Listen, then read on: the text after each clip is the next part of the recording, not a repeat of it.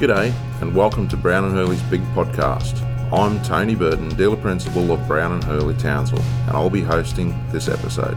Join me as we explore the history and culture of this iconic Australian truck company. You'll hear from the company, the big rig owners, along with special guests as we continue in our 76th year in the trucking business in 2022. Welcome to the Big Podcast. Now let's hit the road. Hello, today I'm here with Les Blennerhassett, Managing Director and owner of Blenner's Transport, up here in his Tully Depot, the home of uh, Blenner's. So, g'day Les, welcome to the big podcast. Yeah, hey Berto. So, yeah.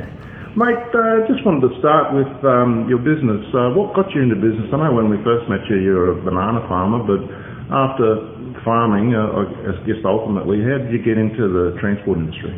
Well, I've always liked machinery, so I started life as a farmer, or I started life, you know, we did, I did an apprenticeship as a chippy and did a bit of cane work and did a bit of driving for Eric Hack and then sort of come home and grow bananas. So we did that for a while and then I sort of got a bit of a, I've always been a machinery man, so we got to a stage where I thought, you know, maybe I could um, get a few growers together and, and, and cart bananas. So yeah, that's where, that's where it started when I bought my first van and first truck in 88. 88, yeah, I remember it well. Um, mm. I remember when we, we first dealt with you then, you were the, the old packing shed out at Bingil Bay. Yeah. So it's, uh, it's a massive growth that you've had in that time. Um, what do you attest that to, the, the success of Blenner's Transport through that, through that time? I think service, you know, servicing our customers. We're only, um, we only started with one truck and then second year we bought another truck, so two. And then we went to three trucks and and then all of a sudden, you know, we got a grower here and an extra grower there, and then when as we were busy, we, we couldn't service it. So it just started a bit of a snowball effect. So with our service, so we got more growers on board, and as they got busy, you know, and, and grew in their bananas, we bought more trucks. So it was just a slow process year each year, probably buying maybe one one truck a year, and until uh, later on in our life when we really started uh, ramping up. Talking about those growers, um, I think I've told you before, but I was, I was up in Innisfail many, many years ago when you were sort of new into the business, mm. and uh, just having a beer at the motel I was staying at, and we, we started talking, comparing notes, and the bloke happened to be a banana farmer, and um, I asked him about. Oh, do you know Les Blennerhassett? He's one of our very good customers. And he said, I've got to tell you a story about Les. I know him very, very well. So when he was a, a young up-and-coming banana farmer, he was trying to uh, buy banana stools, which I believe is what the plant all started from. But no one had sell them to him. No one. You know, they, they must have seen it as, as something, as a, opening a new competitor. But he was very proud to tell us that uh, you actually gave him the banana stools, kicking off, on the proviso that you provided his transport. Um, so I thought that was a great little story. And mm. how did that work out, Les? Did, did you still cart bananas for him today? We did right up until he ended up selling his farm. So yeah, he's he sold out now. But yeah, he was the back of Silkwood there, and yeah, come down and ask him for suckers, and um, same old thing, you know, you don't like giving suckers away because he's going to be another one of your opposition. But yeah. I said, well, mate, as long as I carry him, you know, you can you can have suckers. So he was very grateful, and I got him started in bananas, and, and we carted his bananas right through till he sold his farm. Oh, that's fantastic. As you went through your business, was there anyone that you particularly looked up or was influential in the transport industry that um, guided you along, or you just? Well, I wasn't born into trucking. Um, Dad had cattle and I was a farmer, so I wasn't the you know the truck driver come you know you know started running business with truck drivers. I was a farmer. I'm a farmer by heart.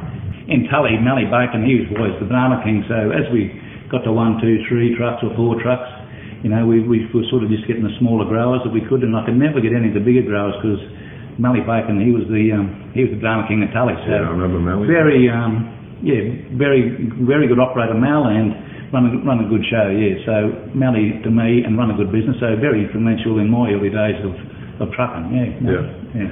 So do you think, uh, I remember when Mally pulled out, um, uh, do you think your business grew as a result of that, where locals want to deal with locals?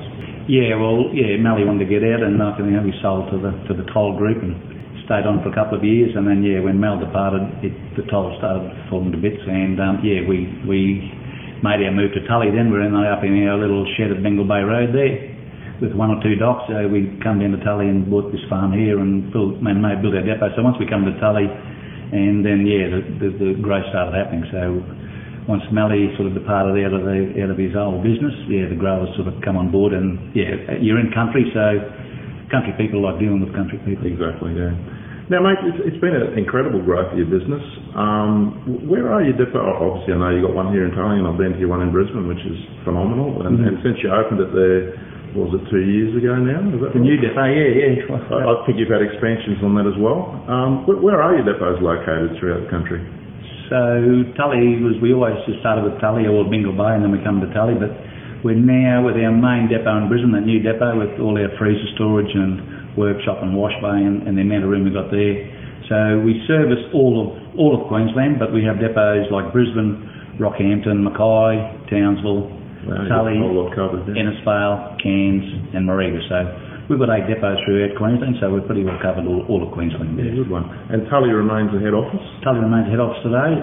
It could change in the future if Roger takes over. Okay, yeah. So yeah, you're you're obviously a, a family business, so your family's well and truly entrenched Family in your business, business. yeah, yeah. So you both your sons are Yep. involved in that. So Roger's in Brisbane Depot and Ben's sort of, uh, he's in the Tully Depot now, so they're both taking more and more phone calls on a daily basis from me, so my job's getting getting easier with those You're two making guys. yourself redundant, are you? I'm trying to. Good. it's going to be hard to let go, but yeah, I'll let it go. I can imagine. Yeah. So that I know you've got a bit of a passion for flying. So will that uh, leave you a little bit more, time for flying? do you hope and No, travelling around? no, I've given that away too. It's like it's got to a stage, if you're not flying like every second weekend or something, I think you're going to get home safe, so Okay. I made the decision to give flying up and the plane's gone, so Jude and the caravan uh, look like getting a bit more use. Oh, that's good. It's a bit of travel in front of Yeah. you. That's fantastic. So in your time in the industry, Les, what do you think uh, the most significant change or advancement in technology that's, that's helped or, or influenced um, where you are today? Oh, just getting better productivity vehicles, you know, move, making the move to B doubles, you know, in our road train fleet, and now we currently have our um, 38 double B doubles running the east coast here, Brisbane up.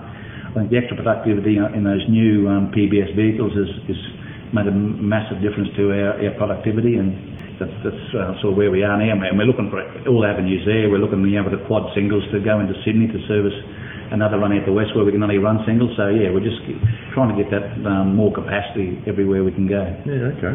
So you run up and down the east coast and over through to Melbourne, and you also run to Perth, don't you? Is, We service every capital city in Australia, so right? no, including Darwin and no, we no, we don't. We, yeah, we, we service everything, every capital city in Australia bar Darwin. We've, we've never had a contact there, but we, um, I think we're running 22 or 23 road trains to Perth on a fortnightly round trip, and, and the rest of the fleet is yeah mainly Adelaide, Adelaide, Melbourne, Sydney. Yeah, so every and we're going to every Coles and Woolworths DC in Australia. So Oh, yeah, wow. we, we cover Australia. Bloody hell, that's a big, big operation. Absolutely. Mate, um, where do you see the transport industry going over the next maybe uh, 10 years or so? You, you know, like there's a lot of talk about um, electrics and hybrids and all sorts of things uh, and, and driverless vehicles. Do you see that coming into our side of industry? don't know how far that is away, but I would see, I don't know about electric, I don't think we'd be able to carry the batteries, but I see with Cummins um, uh, having a go with hydrogen, and I think maybe hydrogen could be the way to go, but I'm going to see it in my lifetime or not, I don't know, but we're definitely going to go to another fuel fuel type, and uh, yeah, I don't know if it's going to be batteries. Um, Yeah, it'd be interesting to see what happens. yeah. It may not, like you said, it may not happen. and driverless, I reckon it'd be great. Driverless, if we ever get to that technology, it'd be beautiful to have a um, run some B doubles down to Townsville there and uh, maybe lift off on the road train pad with one driver and probably have full B doubles following. That'd be Oh yeah, what, uh, what do they call that in um, platoon or uh, uh, yeah, yeah, One, one behind each other. Yeah, yeah, driverless, yeah. So that that would be good. I don't know how it works, but yeah, that, we might be able to get there closer to before we get to hydrogen. But yeah, that would be um, that would be good. Yeah, once again, that productivity that you've been talking Yeah. about. Mate, um, when you first kicked off into trucks, you, you um, which we're very fortunate for, you, went- you started off with Kenworth. Was there a particular reason why Kenworth was a, a chosen product and, and uh, been dealing with Les now since 1988 and, and we were very fortunate last year to deliver the 300th new Kenworth, so that was a bit of an iconic moment. So, yeah, what, what led you to, to start off initially with that product? Well, I did a bit of um, driving for Eric Hack. So Eric was a Kenworth man, and I drove Kenworth. So I've always never bought bought on price. I've always bought on quality, and Kenworth were the king of the road. So we went down the Kenworth road, and same with Toyotas and Toyotas, you know. So and our forklifts is a Toyota fleet. So I always always like to buy top shelf equipment. So yeah, that? and Yeah, like I said, we started we started with Kenworth with Eric, and if we had to have a Kenworth. So Okay, that's great. Now, um, you're a family company, and, and Brown and Hurley, you've been dealing with. We're also a family. How, how have you found us? You know, like, uh, what's our report card like, I guess? No, we've had no issues with Brown and Hurley. Like I said, I have a good relationship with Jim. I've had a good relationship with you and Lenny at the Townsville dealership since their first truck. So we've maybe had a few uh, ups and downs or a few, but it's always been worked out amicably. You know, I think yeah, it's great to do business with, and, and it's not corporate, so you know, it's you can you can talk to the owner of the business if, if you need to. Yeah, but yeah. We've, we've just had a good relationship, and yeah, there's no need to go go anywhere else. Yeah, no, that's fantastic.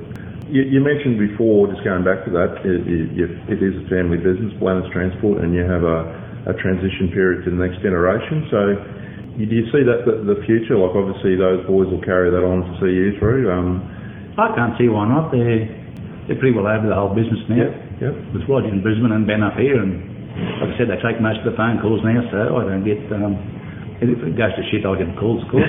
You get the yeah, but the day-to-day operations, I don't need. To, I don't get too much anymore, so I'm quite confident that I can walk out of here today and it'll still carry on. Oh, that's fantastic. Yeah. Yeah. well, we've obviously dealt with both Roger and Ben since um, for many years now, so they're well and truly integrated into the to the business.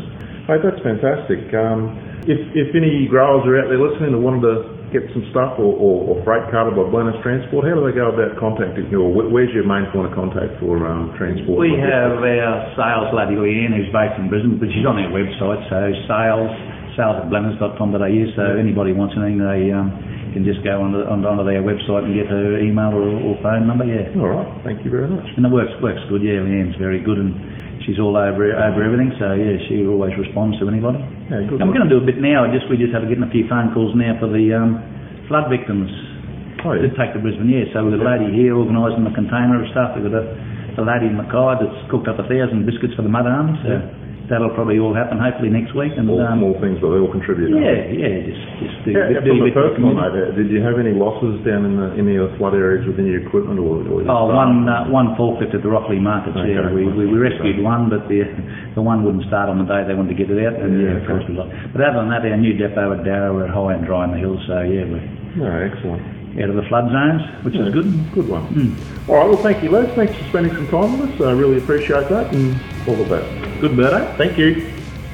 Before we go, don't forget to subscribe to this podcast. Subscribing means you won't miss the next episode when it's published.